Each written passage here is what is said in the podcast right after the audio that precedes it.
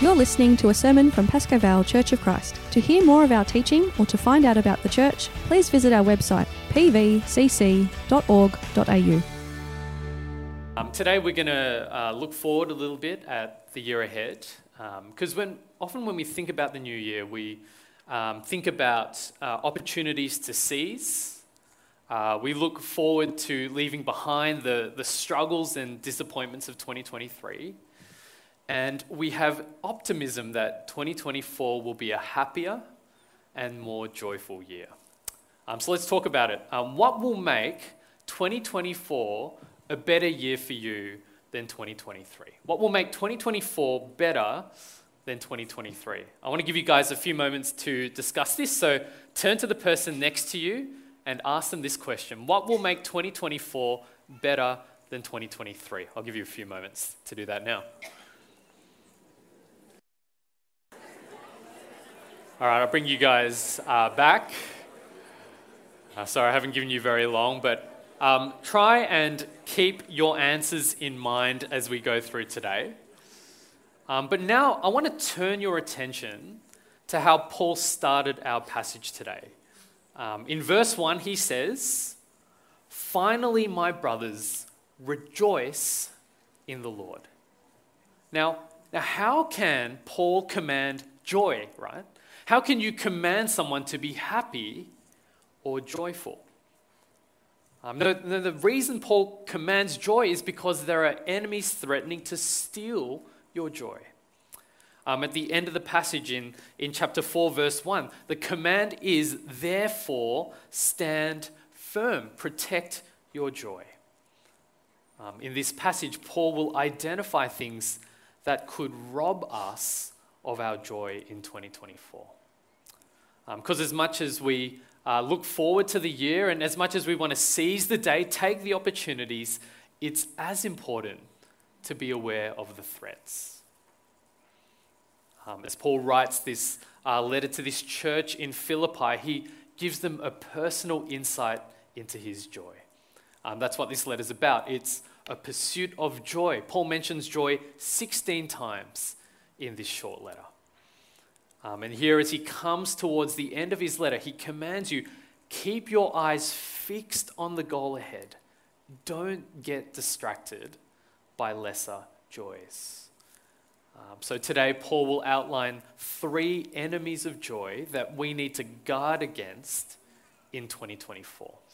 Um, and the first enemy of joy is self righteousness. Self righteousness. Um, in verse 2, Paul says three times to look out. Look out for the dogs. Look out for the evildoers. Look out for those who mutilate the flesh. He, he's sobering us to the dangers that await. Um, in the church, there were people who were insisting that as you become a Christian, you must be circumcised. Um, to them, salvation wasn't just about faith in Jesus alone, it was about keeping the entire Jewish law that maintained your relationship with God. Um, these people relying on their self righteousness, their, their spiritual performance for their standing with God. Um, now, on the surface, it, it, doesn't seem that bad, right? I mean, they're not killing anyone. They're, they're good, they're moral people. Some might have been leaders in the church. But here, Paul calls them evildoers and dogs. It shows how seriously Paul takes this threat of self righteousness in our lives and in our community. Um, there are two ways you can turn your back on God. One is through rebelling against God and His word. You can pursue irreligion, you can ignore God altogether, you go your own way. Um, the other way is much more subtle it's rejecting God by pursuing religion by trying to use your moral performance to earn God's favor. And it's this second way that's far more subtle because on the outside, it, it, presents as a good moral life. But fundamentally, it's the same. It's, it's going your own way apart from God's way. Uh, one way to pursue self righteousness is through ritual. Um, your self righteousness might come through this ritual of circumcision, it could come through the ritual of coming to church. or how much you pray, or how much you give. Of course, these are good and important practices to cultivate, but where our relationship with God is defined by our church attendance or by our spiritual disciplines, we are pursuing religion rather than Christ. Um, another way is through service. Um, maybe you can look at your service, your, your leadership, and your ministry, and actually, it's those things that bring you self worth. Maybe you're more passionate about being used by God rather than being known by God. Um, another way is through knowledge. Maybe your relationship with God is characterized by knowing things about God rather than being known by God. Uh, maybe you love doctrine, you love good teaching, which is great, but where we're defined by our theology over and above our faith in Christ, we actually risk throwing away the faith we're seeking to protect. And the danger is from the outside, these are people who might be active in the church. They're, they're doing things with God, they know all the right answers. But the danger is that as soon as you let these things define your relationship with God on top of faith alone, you lose the gospel. You have become your own savior. Um, this is the paradox of the gospel that when you add anything to grace, you lose it. But when you trust in the person and work of Jesus alone, you gain everything. Uh, where your Christianity is beginning to feel more like an adherence to rules or simply a, a checklist of duties and obligations, your joy in Christ will decrease.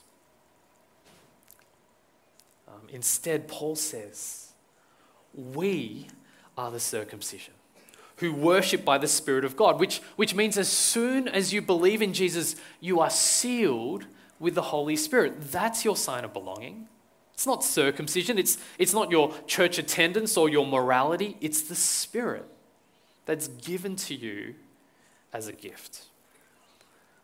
Um, since since self righteousness is rooted in human effort and achievement, it often manifests through pride and comparison, uh, where we look at others and we compare our performance and our achievement against theirs. Um, you can compare downwards, which leads to uh, judgmentalism and superiority. Or we can compare upwards, which can lead to feelings of inadequacy and envy. But in both directions, actually, both these comparisons turn yourself inwards and rob you of joy. Now, of course, it's, it's hard for us to not compare with others because I don't know about you, but so much of our upbringings have been wired to constantly compare. Uh, maybe you grew up in a family uh, where you were constantly compared to your siblings or other family members. Uh, it's why I love being an only child. I was simultaneously the best and the worst at everything that I did in my parents' eyes. Um, or maybe during your schooling, you were constantly compared with others there. Um, I remember um, in, in high school from year 7 to year 12, uh, my school ranked every student by their academic grades from number one to number 380. Can you imagine that? Every year you get a number from number one to 380. But here in, in, in verse 3, Paul says, no, you've got to stop all the comparisons altogether. Why? Because we who are circumcised by the Spirit put no confidence in the flesh. But Paul says, verse 4 if you do want to compare, I'm so much better than you. Um, to these self righteous people who, who prided themselves on keeping the law, Paul says, I did it better. Verse 5 circumcised on the eighth day, the very day commanded by the law. Paul was the purebred Jew from the tribe of Benjamin. Um, as far as keeping of the law, Paul was a Pharisee. Everything was done meticulously, down to the detail. Paul says here, I'm smarter, holier, better than you'll ever be. But even with all these credentials, Paul's point of comparison is not to others, it's to Jesus. As Paul looks at his resume, he counts everything loss. all the good things of life, all the things that he might that might give him confidence and define his identity, he counts as loss for the surpassing worth of knowing Jesus, his Lord. That's where his joy is. Uh, Paul here, he looks at all his achievements, he counts them loss, he even counts them as poo. Uh, that's literally the word use, uh, Paul uses for rubbish, poo. Sorry, there's no slide for this, don't worry. but why the strong language here, right? Because you see, when you compare your righteousness to Christ's righteousness that's given to you, they are as poo in comparison. You see, Christ, the, the sinless Son of God, who's, who's lived the perfect life we could not live, who, get, who gave you his blood to atone for your sin. I mean, imagine standing before this God who's given you everything and saying to him, God, look at all this stuff I've done for you. Look at how good it is. No, only the gospel alone can make you simultaneously joyful and humble at the same time um, joyful and confident because you carry the righteousness of Jesus. That as God looks at you, he sees you with the approval and delight that he sees his own son. Uh, but also humble, uh, knowing that none of this righteousness came from you, none of it was your own. Um, so next year, be, be, beware of this subtle enemy of self righteousness that'll steal your joy. Um, second, beware of the enemy of complacency. Um, there's a saying that the, the, more you learn, the more you realize how little you know. Um, and it's the same with Christian maturity. The more you grow, the more you realize how sinful you are. Um, here, even as Paul counts his own goodness as loss, even as he enjoys the privilege of sharing the righteousness of Jesus it must not lead to complacency.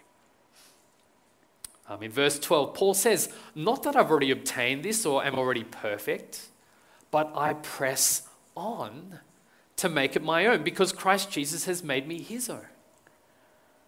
Remember who's speaking. This is Paul, who, who by this stage has won many converts to Jesus. He's planted churches, he's, he's suffered greatly for the gospel if anyone could rest on their laurels or on their achievements, it's him. But here he says, I'm nowhere close to where I want to be. He's nowhere near the man he wants to be. Often the most godly people are the ones who are most grieved and broken by their own sin. That's how you tell who are the growing Christians. Because even as Paul comes to the, the, the end of his life in 1 Timothy, he says he is the worst of sinners. You know, in our minds, we often think the most godly people are the ones that just have it all together. Uh, they appear, life for them appears to be smooth and untroubled. There's never much turmoil or difficulty. But the truth is, actually, this process of sanctification, becoming like Jesus, it's painful, right? when you're, when you're confronting your sin, when you're putting it to death, it's not a comfortable, it's not a pleasant process. It involves painful self examination. I've been a Christian now for about 17 years. And, and after 17 years, I thought, man, I, I thought I should be way more godly and mature than I am right now. But, but just because you've been a Christian for a while doesn't mean you're mature. Because maturity isn't marked by tenure, but by pressing on in our pursuit of Jesus. Um, I know for many of you here that as you reflect on 2023, you will see a lot of progress in your spiritual growth. I've seen it. Uh, maybe you're really encouraged that as you look back, you became more like Jesus. You, you served at church with greater passion, you loved his people with a greater measure. But it's interesting this mindset Paul has. He says, verse 13, one thing I do, forgetting what lies behind, straining forward to what lies ahead. And I think here it's actually less about forgetting the bad things that have happened, like the, the failures and the disappointments.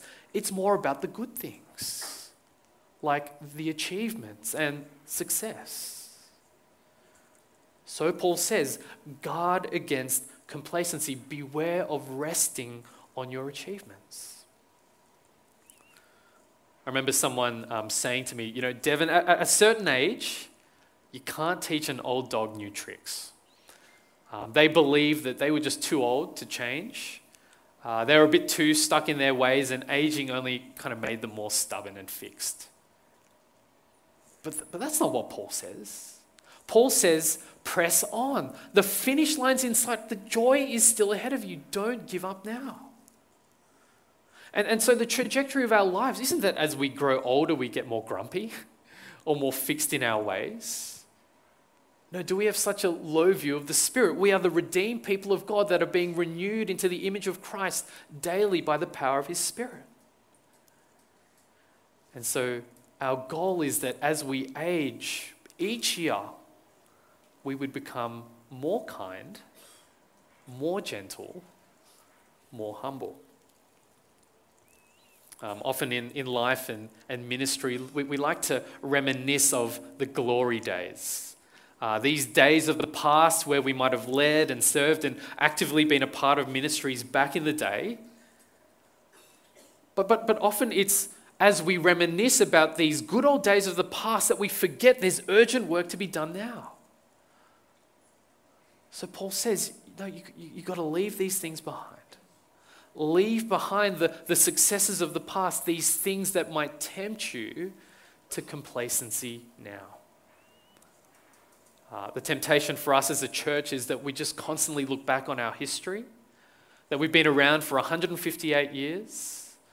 Uh, we've sent out 88 global missions partners. We've given over $14 million to missions. We've, we've planted two churches. We've started a Mandarin and Japanese service.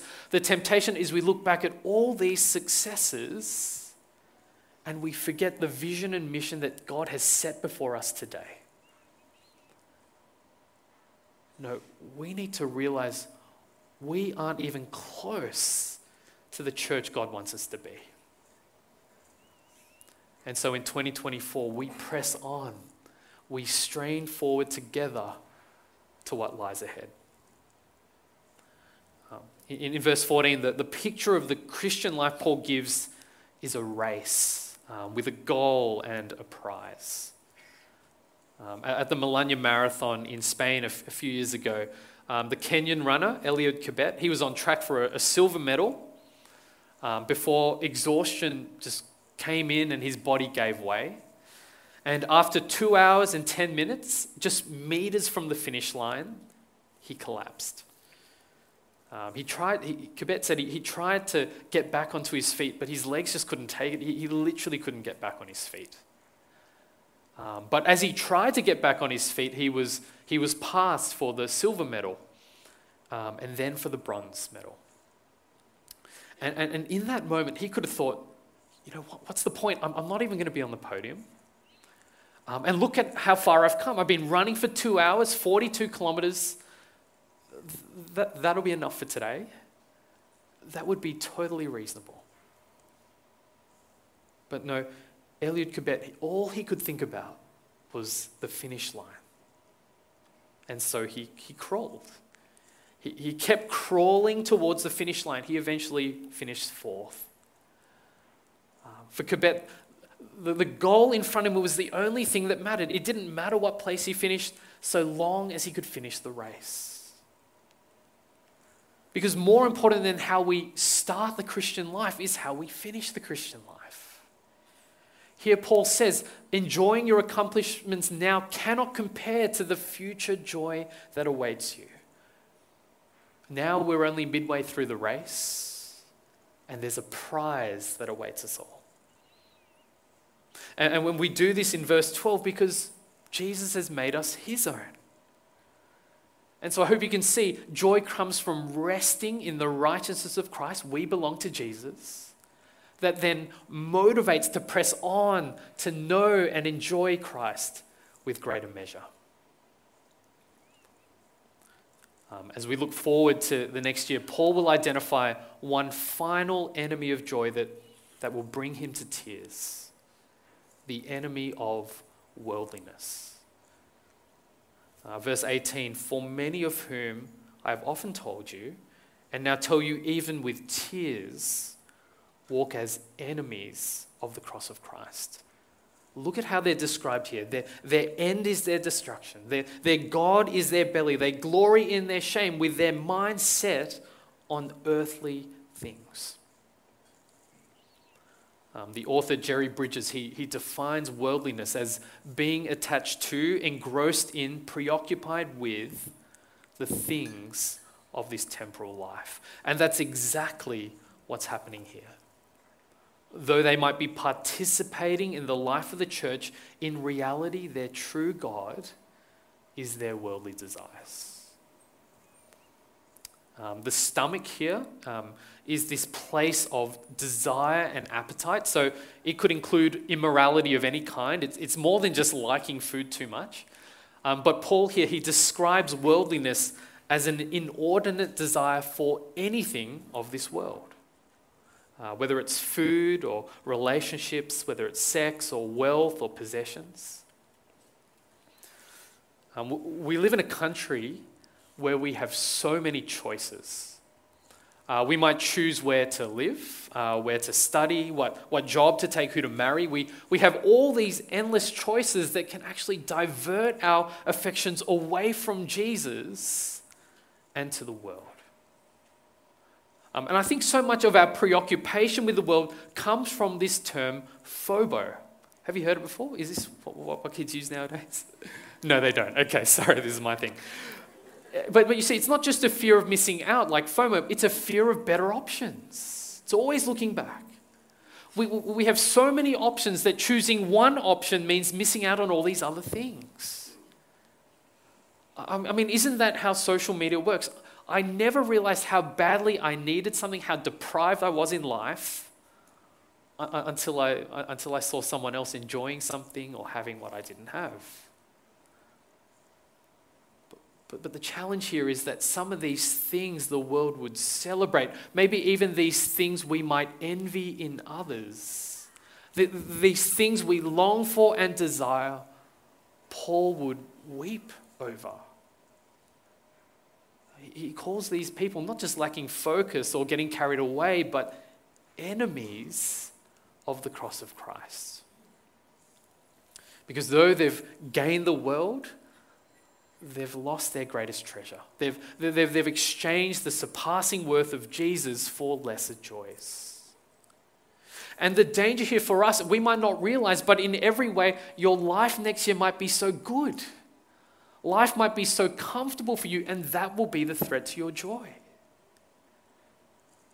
The threat for you next year might be that life is filled with getting good grades at school, at uni, getting a promotion at work, traveling overseas, planning a wedding, enjoying a retirement. Not that these are bad things, but it's often the good things that cause us to fall in love with the world these good things that, that can choke out our affections for Jesus.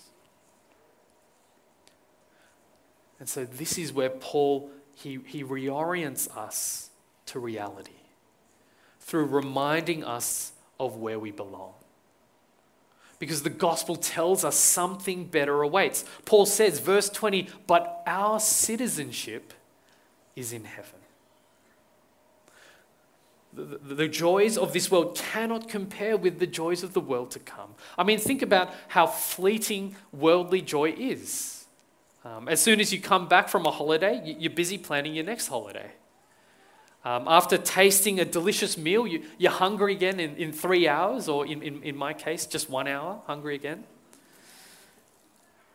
Um, C.S. Lewis says, It would seem that our Lord finds our desires not too strong, but too weak we're half hearted creatures fooling around with drink and sex and ambition when infinite joy is offered us. Uh, like a child who wants to go on making mud pies in a slum because he cannot imagine what's meant by a holiday at the sea. We are far too easily pleased. Uh, at 19 years old, uh, Jonathan Edwards, he, he made the following New Year's resolution. Uh, he said, resolve to endeavor to obtain for myself as much happiness in the other world as I possibly can. With all power, might, vigor, violence I am capable of. That is a seriously mature 19 year old. I mean, who thinks like this? But, but where we make resolutions, often we think, oh, I want to get healthier, happier, improve my fitness, improve the quality of living. But for Edwards, there's something much more valuable to pursue next year. He wants to obtain as much happiness as he can in the other world because that's where we belong. And as we, next year, as we experience the surpassing worth of Jesus, it, it means it's okay if we lose out on earthly joys now. It, it, it, and it's often as we miss out on things now, it reminds us of where we really belong. Uh, you'll notice that in each of these threats to our joy in 2024, uh, these enemies of self righteousness and complacency and worldliness, they're, they're not external threats, they are internal. Uh, but notice that throughout this passage, Paul's solution to each of these enemies is, is the same. Uh, throughout this passage, Paul is concerned with our, with our vision. Um, he starts by saying, Look out. He warns us against those who have their minds set on earthly things. But ultimately, here, Paul calls us to fix our vision all the way to the end. Uh, in verse 11, it's, it's on the resurrection. Verse 14, it's this prize at the end of the race. In verse 21, it's the transformation of our bodies when Jesus comes again. See, in one sense, we have no idea what 2024 will be like. Um, your 2024 might be marked with great success, um, amazing things to celebrate, new relationships and, and friendships to enjoy. Or your 2024 might be marked with loss and grief, by unexpected failures, by disappointments and suffering. But Paul's vision for joy here is far more secure than the uncertainty of every year. His vision here is a certain and better future that everyone can share in who believes in Jesus.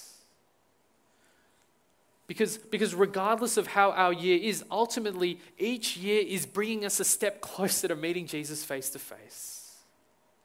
The good news is Jesus is coming for you. He's coming to give you a prize to transform your bodies, to bring us into a new world where all the struggles and sorrows of this life will cease.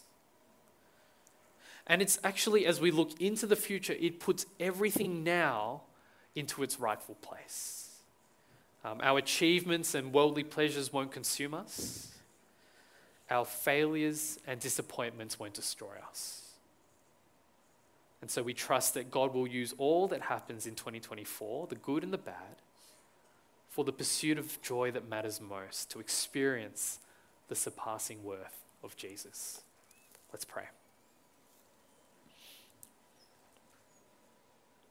Heavenly Father, we thank you for Jesus, who lived the life we couldn't live, who died the death we deserve to die to give us the righteousness we could not earn.